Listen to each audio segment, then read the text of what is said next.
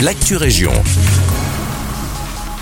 Bonjour à tous, ici Guillaume. On commence à Genappe où le Monty vous convie à plusieurs événements en avril. Ancien cinéma, le Monty, situé en plein centre-ville de Genappe, est un endroit aux mille fonctions. Espace culturel, lieu d'éducation permanente, fabrique théâtrale, épicerie collaborative, salle de spectacle et de cinéma.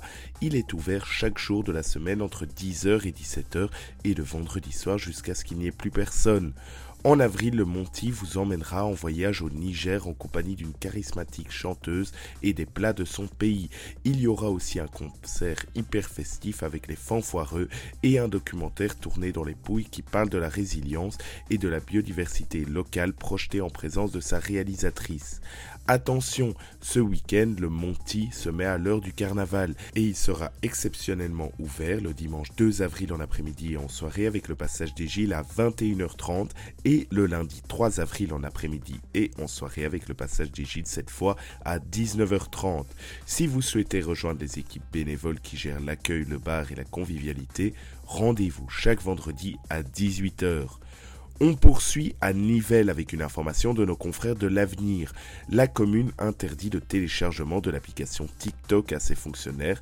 Le réseau social présenterait des risques pour les systèmes informatiques de la ville et c'est donc raisonnablement que Pierre Huard, bourgmestre de la cité à Cloc, a décidé de le proscrire a rappelé que les États-Unis, le Canada, la France ou encore l'Union européenne et la Belgique ont interdit l'utilisation de l'application chinoise TikTok sur les ordinateurs et les smartphones des agents fédéraux.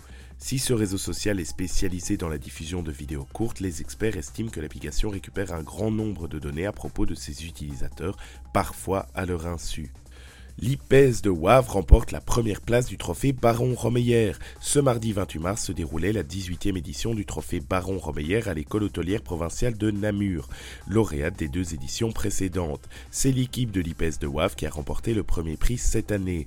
Le concours voit s'affronter des équipes de différentes écoles hôtelières du pays autour d'une épreuve de cuisine. Ils ont 4 heures pour préparer et servir une entrée, un plat et un dessert. Tout ça coaché par un professionnel en activité.